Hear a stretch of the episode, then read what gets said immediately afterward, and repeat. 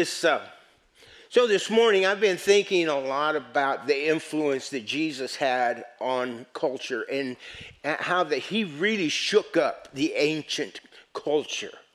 It was just like when Jesus showed up, he, he, his message was contrary to the way that people were thinking. And you know, whenever you whenever you come up against somebody, the way they're thinking, then then you're you're like you're don't tread on me. That's I've been doing this for a hundred years. You know, it's what I've always done. It's just who I am. You know, we use all those. And then Jesus showed up and was like, man, he really, really shook up the way people thought. Anybody here ever been shook up by Jesus? I think everybody I probably ought to raise their hands. We've all been. I could probably title this message, There's a whole lot of shaking going on. I don't know for sure. We're all shook up. But the title of my message this morning is Don't Drink the Kool Aid.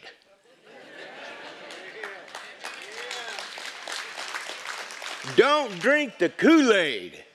Now, you all know what happened. Jim Jones, uh, you, you remember that, right? Back in, I think, the 70s, I don't even remember. Uh, it was he there was 900 people who died from drinking cyanide laced flavored water. They say it's flavored water said rather than really kool-aid. And the people that are offended when you say don't drink the kool-aid are the people that get offended at everything. And i'm tired of keeping track of people who are offended.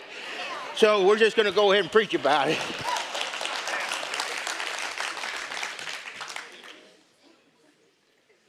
900 people bought in to a message that took their life. Don't drink the Kool-Aid. I'm a waver. I like to wave at people. Anybody with me? Wave to me if you're a waver. like when you're in a pickup. People don't wave like they used to. You know what I'm saying? They, they just don't. And and I mean, I think uh, Used to, we just wave all the time. And people would actually wave back. But right now, I, find, I found that the other day I was driving and I saw, I saw a, a, a dually pickup with a horse trailer on the back, and I had my dually pickup and I had my horse trailer on the back, and I waved at him, and you know what he did? You know why he waved back? We had something in common. All the motorcycle people, and then driving by, no, no, it's like this. Not like this. It's like this. You drive by.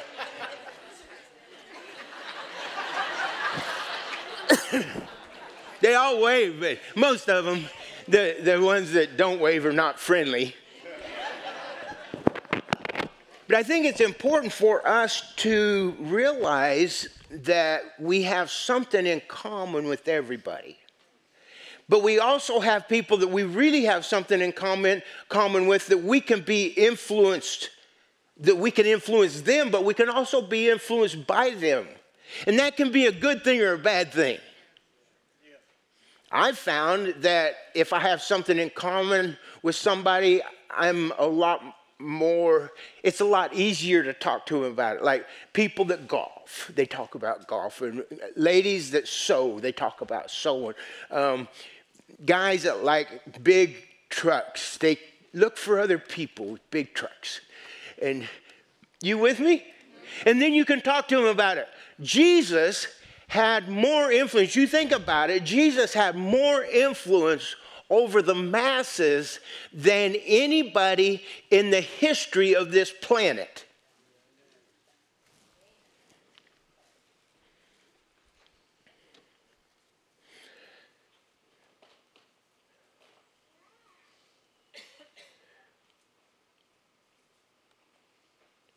Has, has anybody ever heard the term, don't negotiate with terrorists? George W. Bush, he, I think he may have started that, I don't know. But we say don't negotiate with terrorists. How many knows that Satan is the biggest terrorist that ever was? And he has influenced more terrorism than anybody, and he is actually the foundation of all terrorists. Don't negotiate with the terrorist.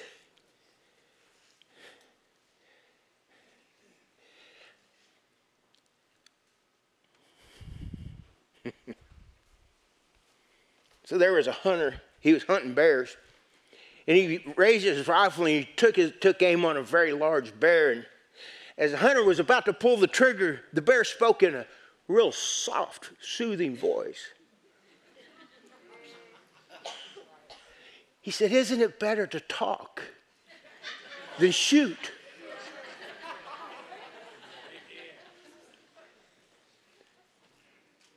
Anti gun. It was a bear that was anti gun. And the bear said, What do you want? Let's negotiate the matter. Lowering his rifle, the hunter replied, Well, I want a fur coat. Good, said the bear. That's a negotiable question. I only want a full stomach. so let's negotiate a compromise. They sat down to negotiate. And after a time, the bear walked away alone. The negotiations had been successful. The bear had a full stomach, and the hunter had a fur coat.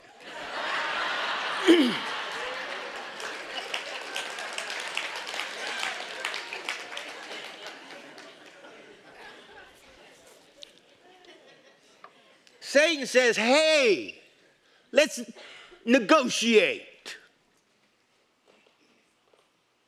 But there are some things in our lives that must not be negotiable.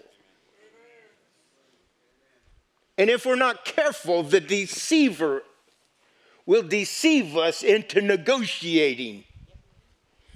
And then, sad to say, many times he gets what he wants when we sit down to negotiate with the terrorist.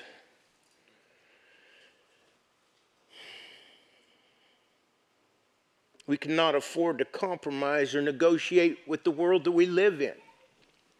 Jesus and his church, which is us, his people, deserve the very best and utmost loyalty and influence. Jesus, the greatest influencer of all time, I want to talk about six ways that Jesus changed the world, influenced the world. And uh, about 8:15 this morning, as I was studying this, I decided to only give three ways, and we'll carry on with it next week. But I, I, think I would be rushing it too much if I tried to give you all six ways. But there's there's some major ways that Jesus influenced the world, and, and it's the ancient world of his time that Jesus influenced. But how many know that God is still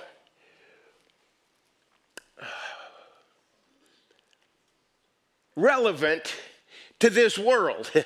Jesus is more relevant today than he's ever been in history. He is still as relevant as he was back when he was walking on the face of this earth. Why is that? It's because he's Jesus and he's God. God, the creator, the God that made us, is the one who is still relevant to us. Why? Because we were created in his image. He knows us better than we know ourselves. And so we all in our time realize that there must be somebody that is greater than we are. His name is is Jesus, the greatest influencer. Make no mistake. so I want to talk to you. John Ortberg uh, come up with some of these uh, things I want to talk about this morning that really inspired this.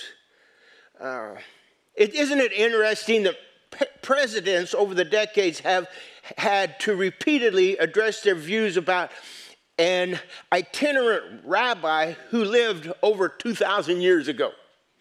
All the presidents, people are, well, what do you think about Jesus? Well, what's your view on Jesus? You remember that? Clinton, Obama, uh, uh, Trump, uh, Biden, everybody. Well, what do you? What's, your, what's your view on Jesus? Why is that? Why is that comparison always asked from people who don't even really believe in Jesus? The reason is is because his influence is what our nation was created by and our documents and our constitution and our law was built on biblical basis. You can never separate church from the state because the state was built on biblical principles.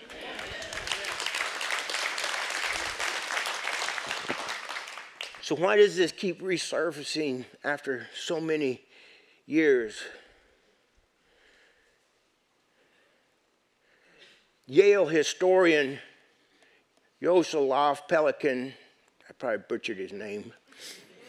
He said this, though. He said, regardless of what anyone may personally think or believe about Jesus, Jesus of Nazareth has been the dominant figure in the history of Western culture for almost 20 centuries.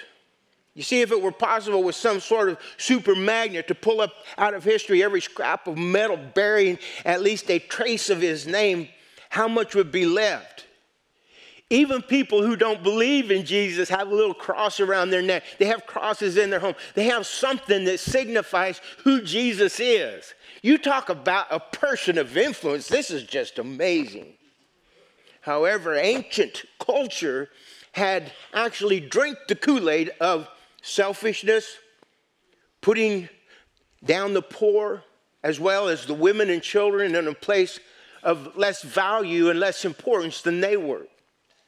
Listen, Jesus rectified this injustice to the point where they crucified him because they were not willing to listen to the truth of how God valued all of mankind. Make no mistake, God values everybody the same. His value system across the board is that people are his greatest treasure. No matter whether they're red, yellow, black, or white, they are all precious in his sight. Man or woman, uh, free or bond, uh, no matter who it is, they are valuable to Jesus. And those are the people that Jesus gave his life for. Excuse me. Sad to say, this kind of caste system not only exists in third world countries, y'all fasten your seatbelt, it is still prevalent in our world today and sadly also in the church.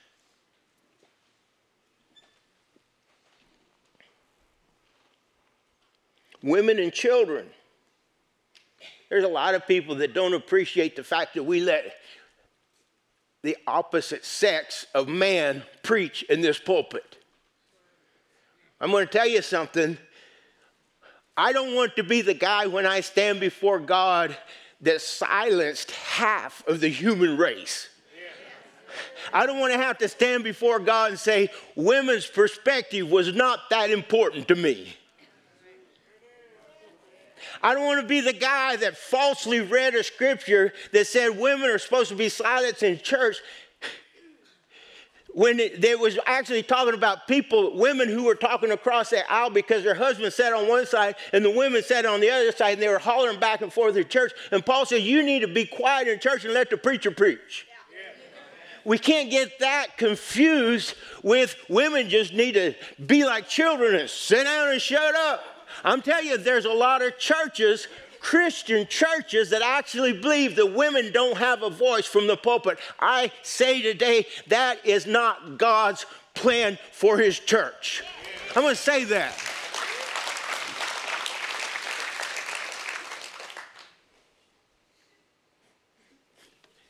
I was a little passionate about that, wasn't I? it's true. So it turns out the life of Jesus actually is a comet with an exceedingly long tail. Here are some ways his impact most often surprised people. This is great. The first way that he influenced people was the influence of the value of children. The ancient world, children were, were routinely left to die of exposure, particularly if they were of the wrong gender. And you can, you can probably guess what gender that was. They were often sold into slavery and sometimes, some cases, sacrificed to idols. China's one child policy in the 70s, where if that child was not a boy, they would abort the girl Now, what it has led to these years later is they have so many men that they don't they don't even they don't have enough wives. They've got like 30 million more men than they have women. And they, in their society if they don't have a spouse their value isn't there. So what that's done that's led to the crime rate. Let me tell you something. When you start messing with the god with the way god makes things it's going to get messed up. Your crime rate's going to go up. You're not going to have wives to marry your husbands because you killed all the little girls in an abortion clinic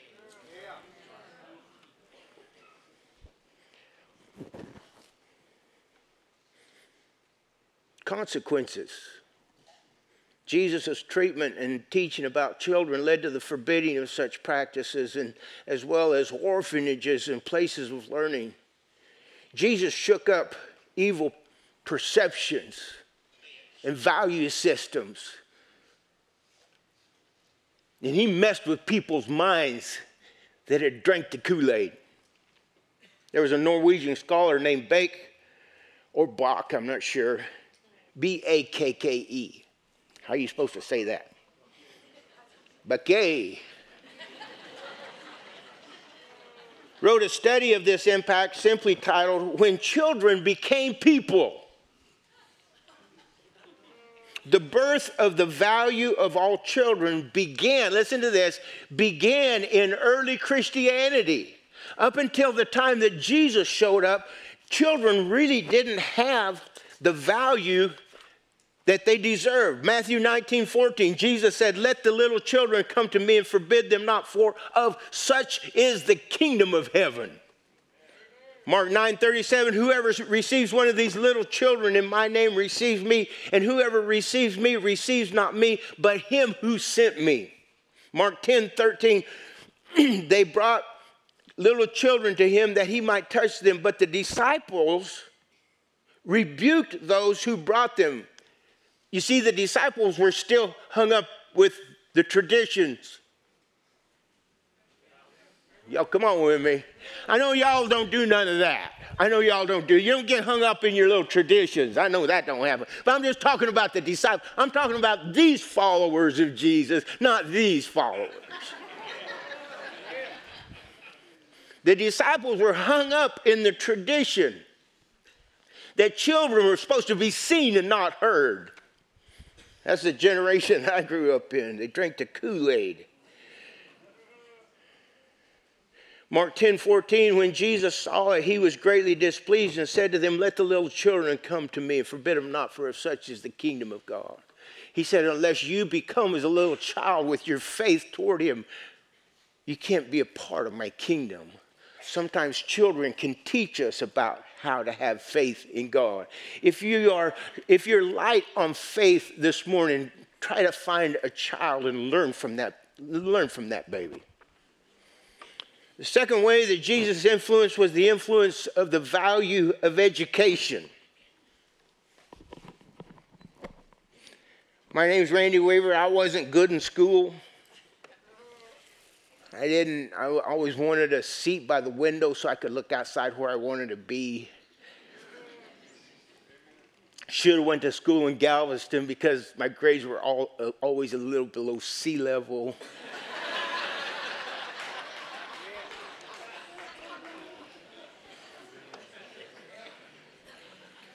but Jesus valued education. So consequently, we've had, I've had to educate myself along the way. The love of learning from Jesus' influence led to universities such as Cambridge, Oxford, and Harvard. They all began, they began as Jesus inspired efforts to love God with all one's mind. The first legislation to publicly fund education in the colonies when they came to America was called the Old Deluders Satan Act. The old deluder, you know who that is, right? Satan. He dilutes our heads with things we shouldn't be deluded with. The old deluder, under the notion that God does not want any child ignorant. The ancient world loved education but tended to reserve it for the elite The notion that every child bore God's image helped to fuel the, move of universal literacy. 2 Timothy 2:15 study to show yourself approved unto God a workman that needeth not to be ashamed rightly dividing the word of truth not drinking the kool-aid that the world brings into our hearts and into our minds. But when before church this morning I had to get in this office back here in the green room. I get down on my knees and I say God purify me cleanse me in my heart and in my mind my body and my soul. And the reason I do that is because whenever I come before before you, all I want you to see is Jesus. I don't want you to see me. I don't want you to be deluded by the, the man that you see. I want you to be influenced by the God that you serve.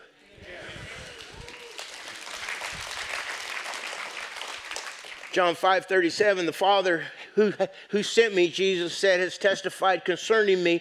You have heard his voice.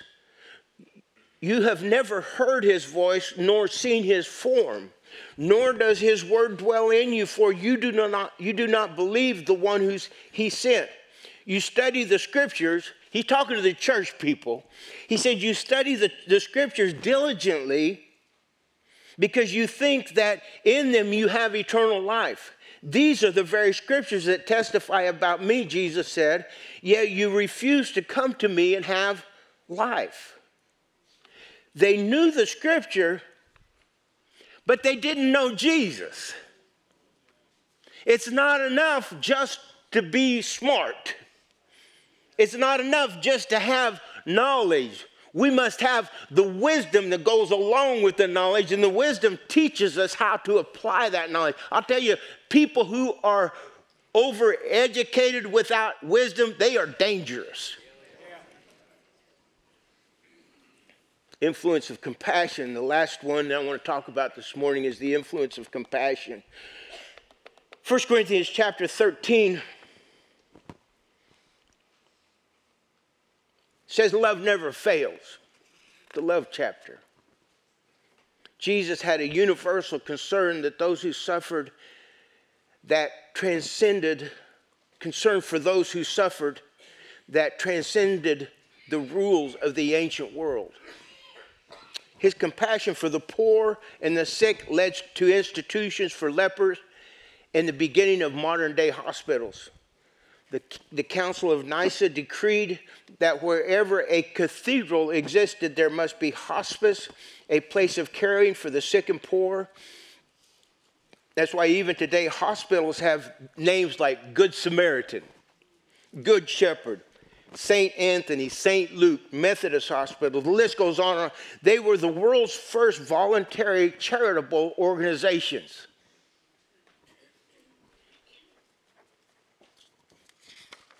Because of the compassion that Jesus wants us to have. He wants us to have an education and to know the Word of God, but the way that we apply that Word of God is by having compassion for Him. Practice is something that I think is important for anybody that wants to get good at something. Practice. There is an old saying uh, practice makes perfect. Y'all heard that, right? I don't think it's true. Because you can practice wrong and be very imperfect. You can be deluded by, I live in the team roping world. And I have a lot of friends who think they rope real good. They've drank their own Kool Aid.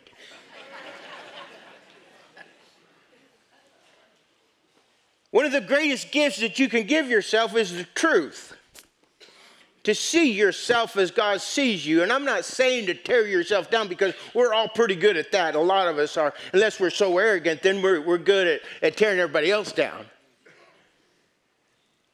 But when I want to practice to be good at something, when I want to be good at something, I have to practice it. And when I practice correct, when I have the information, I have the knowledge, then I can apply that knowledge. I think it's interesting. I've always wanted to be a healer, like when in the team rope, and one guy ropes the, the, the, horns and another guy ropes the feet. The guy that ropes the feet is the heeler. And I've always wanted to be a healer. I wanted to be more like Jesus because he was the healer. but it's never come natural to me. So I practice a lot. And I realize something that I know how to heal, but I don't heal very good. Y'all with me? I know how to live for Jesus. I don't know if anybody's getting any of this this morning. I know how to do all the right things, but actually doing those things, even though I know how to do it, I know what's correct. I've watched a lot of videos, been to a lot of churches, and I know how to live for Jesus.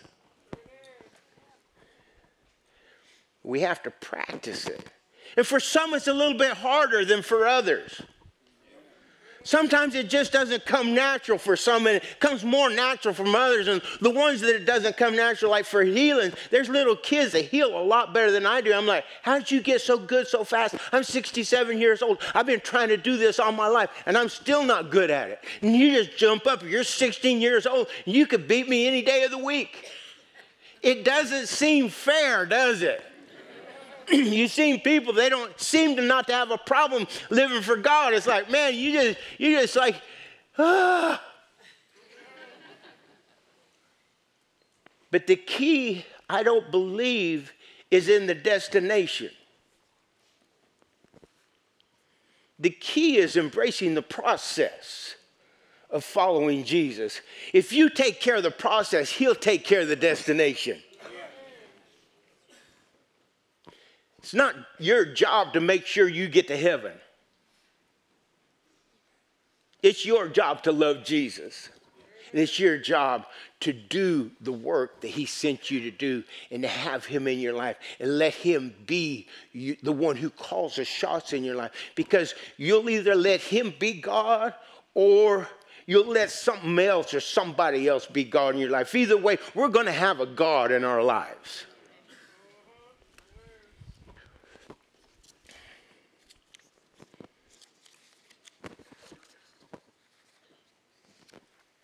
I might even get done on time this morning. if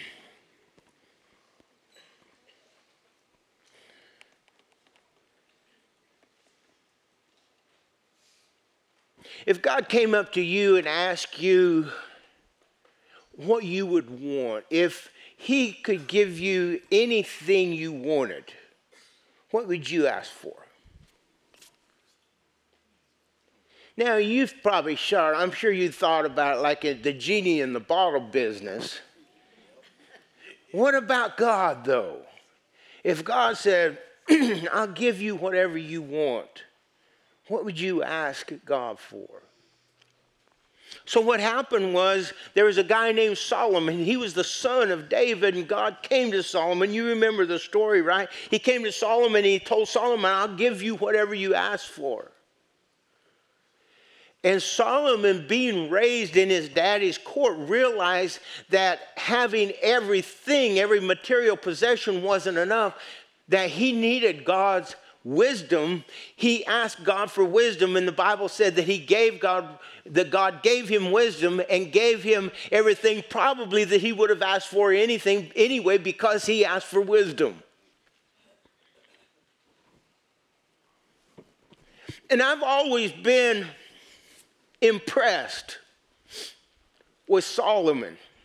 He had the influence. You remember the two ladies that came up to him, and, and uh, they, one, both of them said that the, the little baby belonged to them. You remember that story?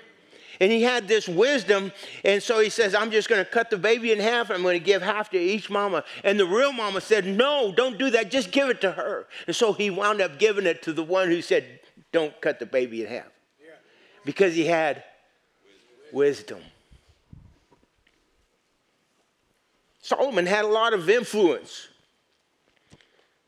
Solomon started out well early in his life, listening to the counsel of his father David. Then in 1 Kings 2 2 and 3, it says, Be strong, show yourself a man, and observe what the Lord your God requires.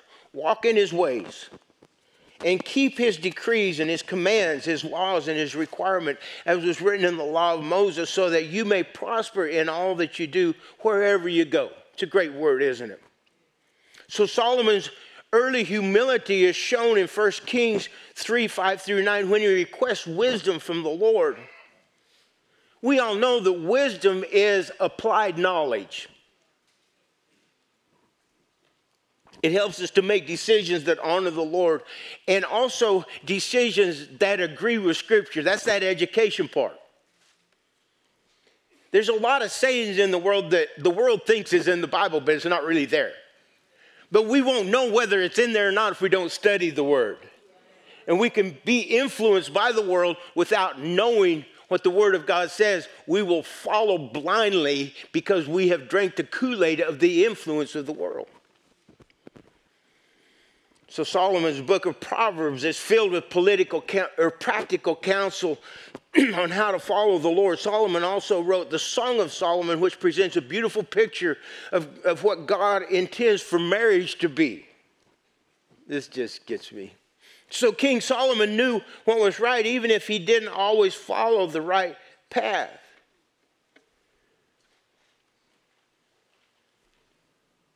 He knew what to do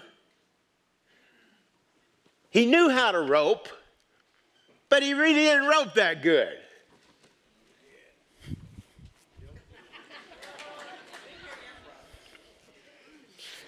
I'm glad y'all come this morning.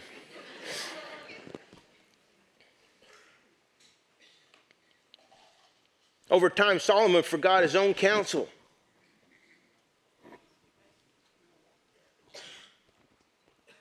In the wisdom of Scripture, God had given clearly instructions for anyone who would be king. Deuteronomy 17, 14 through 20. Listen to this one. No amassing of horses.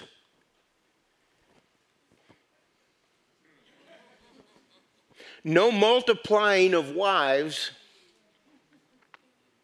And no accumulating of silver and gold. Now, these commands were designed to prevent the king from trusting in military might because the horses, that, that was something that, that elevated their, their military uh, strength. And following, didn't in following foreign gods, the multiplying of wives, and relying on wealth instead of on God. It's not a, it's not a sin to have wealth, but when, you're, when, you be, when you begin to rely on your wealth rather than relying on God, that's when wealth becomes your God. Any survey of Solomon's life will show that he broke all three of these divine prohibitions. All three of them. This Solomon, taking of many wives and concubines, was a direct violation of God's word, just as God had predicted. In 1 Kings 11 4, it says, As Solomon grew old, his wives turned his heart after other gods. And his heart was not fully devoted to the Lord. See, I gotta, I gotta say something in parentheses here.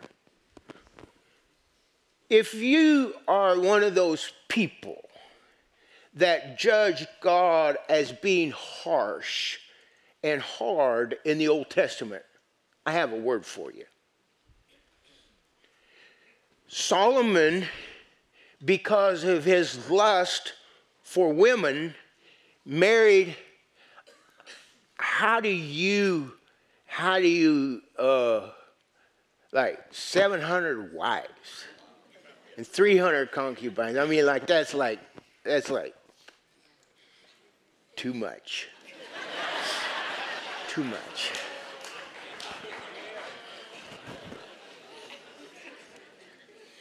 But we sinners know that when we start something, it elevates. Oh, y'all, y'all look awful holy on me. Good thing the lights are down a little bit. I can't really see your faces. I said, when sin comes into our lives, it always elevates itself when we entertain it. It always gets worse. It doesn't ever stay the same. It either gets worse or it gets better. We either get it out or it gets worse. If we have addictions, the addictions get worse or we get them out. And everybody that's ever been addicted, say amen. amen. Thank you, thank you, thank you.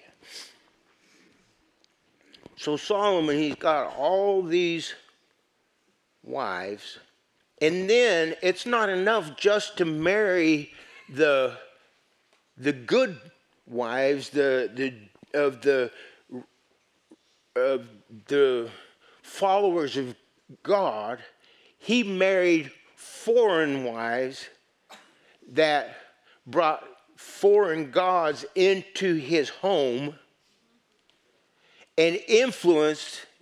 I'm still on this influencing sermon, okay? And his the influence that Solomon had toward them was reversed, and they began to influence Solomon toward them because he let them in there in his house. What are you letting in your house?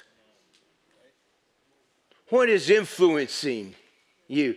So God said, Do not marry foreign wives.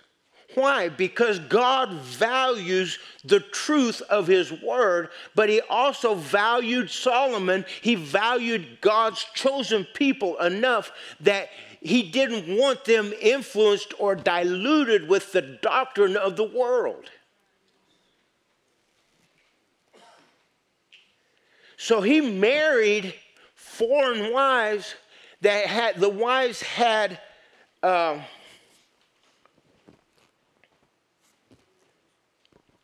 one of the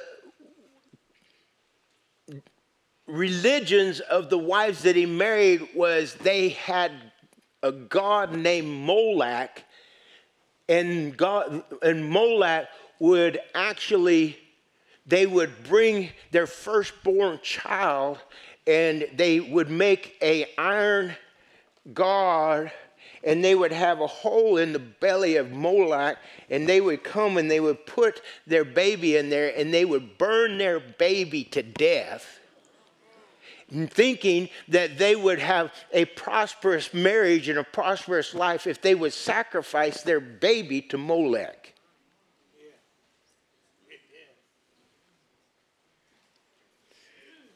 And then Jesus comes, y'all stay with me.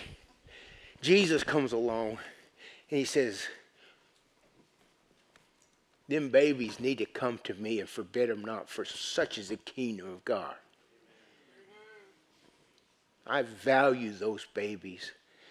And then we today, in our modern culture and the, the, the beautiful blessings that God has given to the United States of America, there's been over oh, I don't even remember, 70 million babies that have been sacrificed on the bed of an abortion clinic.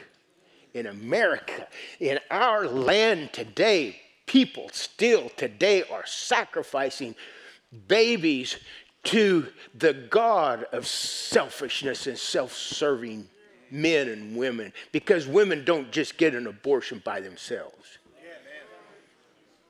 You men, it, it, takes both of us. Y'all, I don't know if we need that clinic right now or not, but we're just as responsible.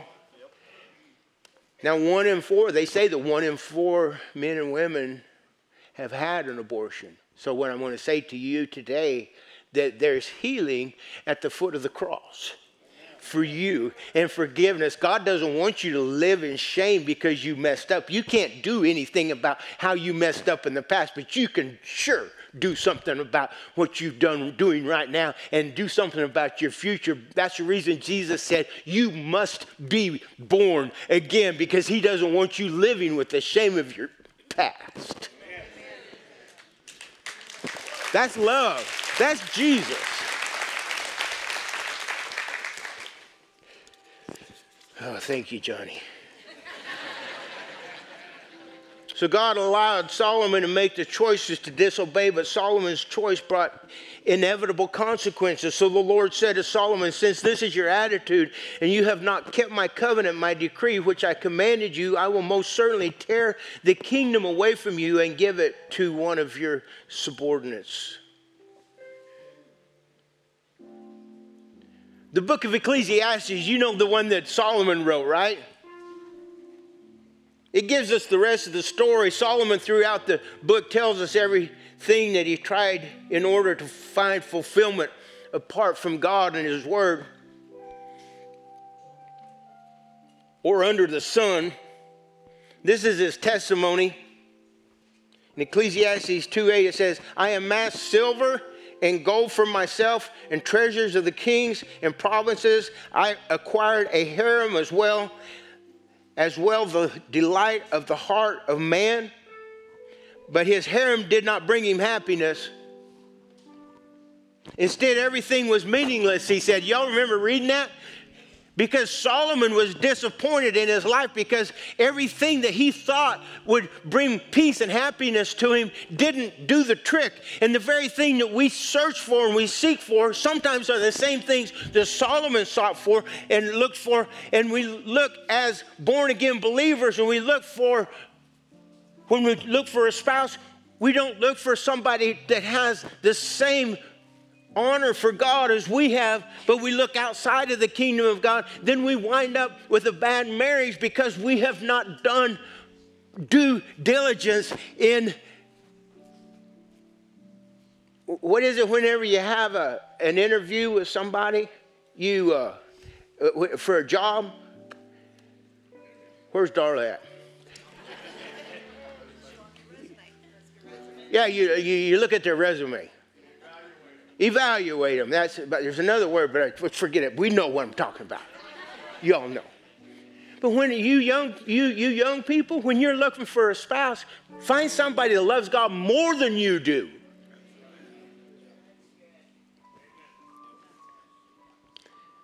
You won't wind up like Solomon, thinking, oh man, she is so good looking. Let me tell you something good looking gets ugly when they don't know Jesus.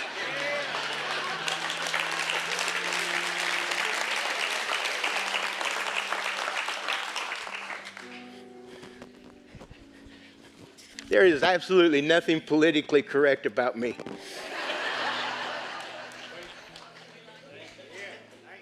So at the conclusion of Ecclesiastes, he said everything was meaningless, chasing after the wind, nothing was gained under the sun. Then at the end of Ecclesiastes, we find wise counsel. Here is the conclusion of the matter. Here's what he said Fear God and keep his commandments, for this is the whole duty of man.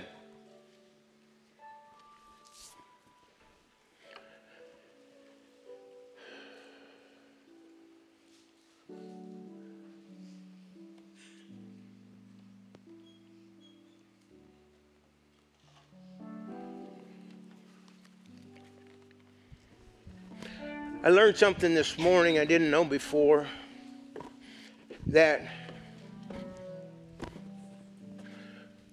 you remember when Jesus was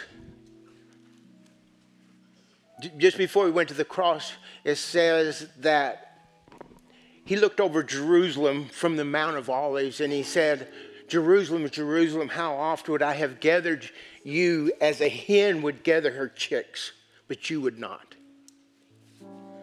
and then the Bible says, before he went to the cross in the Garden of Gethsemane, the Bible says that he sweat as though it were drops of blood. What that means is he knew, and he said this to the Father. He said, If it be possible, let this cup pass from me. This was in the Garden of Gethsemane. The Garden of Gethsemane is right at the foot of the Mount of Olives. Some of y'all have been there. The Mount of Olives, another word for the Mount of Olives is the place of pressing. You live in this life, and I promise you, if you live very long, you're going to get pressed. At some point in time, there's going to come some pressing on you. You're going to have an opportunity to get, get offended when some preacher preaches about drinking the Kool Aid. But there's going to be some pressing because there's going to be conviction in you because God loves you enough to convict you.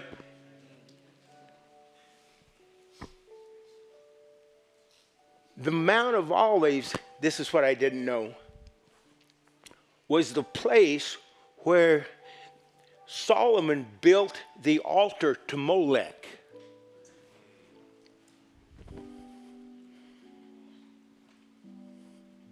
You can't make this stuff up. The very place where Solomon's wives now, let me take that back. I don't know if it doesn't say that Solomon's wives sacrificed their sons, but we know that Molech, the god, the people that serve Molech sacrificed their children. So we assume that Solomon's wife did it too. We don't know that for sure. Either way, it's still an offense to God so the name of that mountain was the Mount of called before was the Mount of Olives. It was called the Mount of Offense.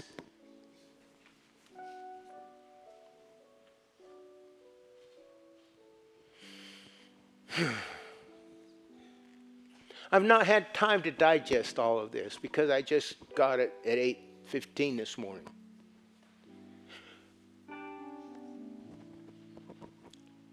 I don't enjoy being pressed. I don't like it when my way of thinking is challenged.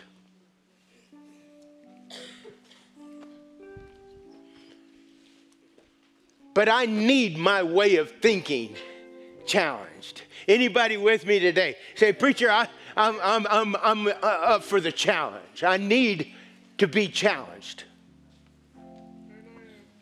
Solomon started out well.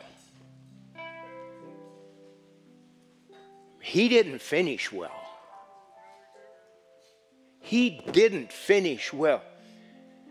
Anybody can start anything. Anybody can start a marriage. Anybody can start a relationship with God. Anybody can start a business. Anybody can start a church. Anybody can start anything, a family. Not very many people want to finish, but my God, whenever he hung up on the cross, the very last words that he said was, It is finished. And he did what he came to do on the mount, right close there to the Mount of Olives.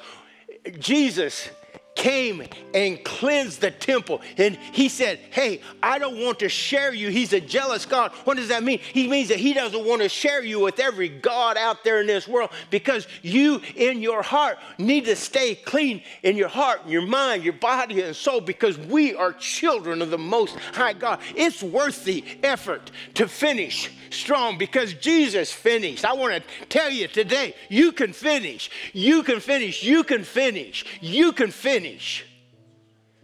Anybody can start anything. Show me somebody who will finish.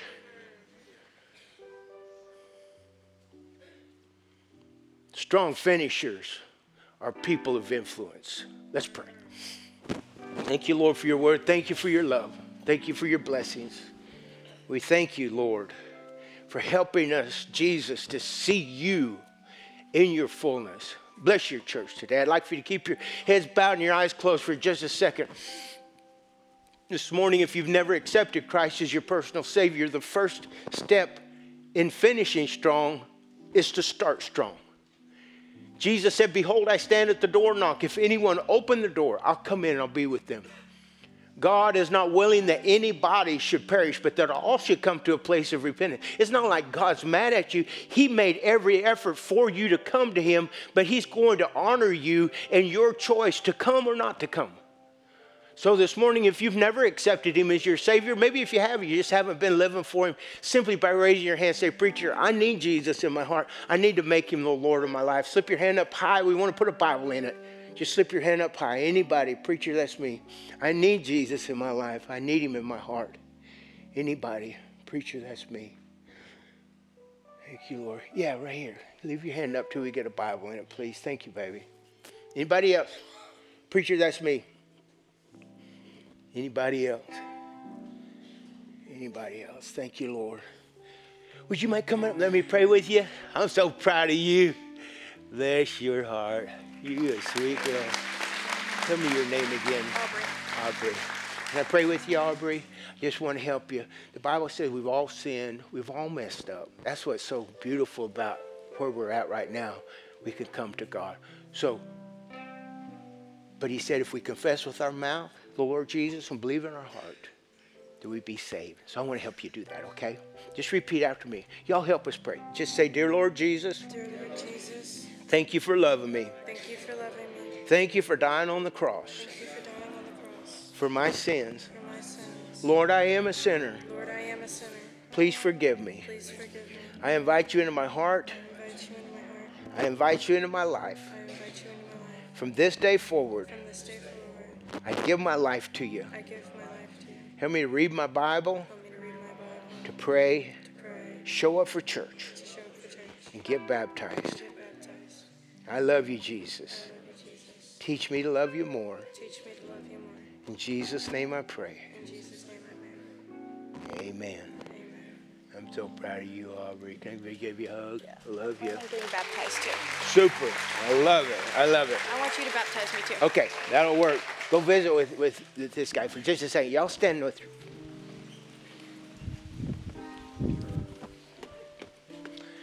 So, at the end of the day, being a Christian is being Christ like. Y'all with me? So, if Jesus had influence and he influenced people in a good way, that's what he's called us to do. Y'all with me? So, I, I just want to ask you a question. Does anybody need help being a better influencer? Raise your hand. I want to pray for you. That's why. Okay, let's raise our other hands and I'm going to pray for y'all. Lord, I just pray, oh God, today that you'd help us, Lord, to be good influencers, that we would have the same influence that you have. You said, Greater things shall we do because you are going to make intercession for us. So, Lord, may we have great influence to the people that we that we come in contact with, the people that we have things in common with, that we will pay attention, oh God, to influence people toward you, not away from you, but toward you, that we would be loyal and faithful to your call that you've called us to influence people in a way to where they honor you and they wind up with a relationship with you. So help us, we pray, and we thank you for it in Jesus' name. And the church said, Amen. Amen. God bless y'all. We love you. Y'all have a great week. Bye.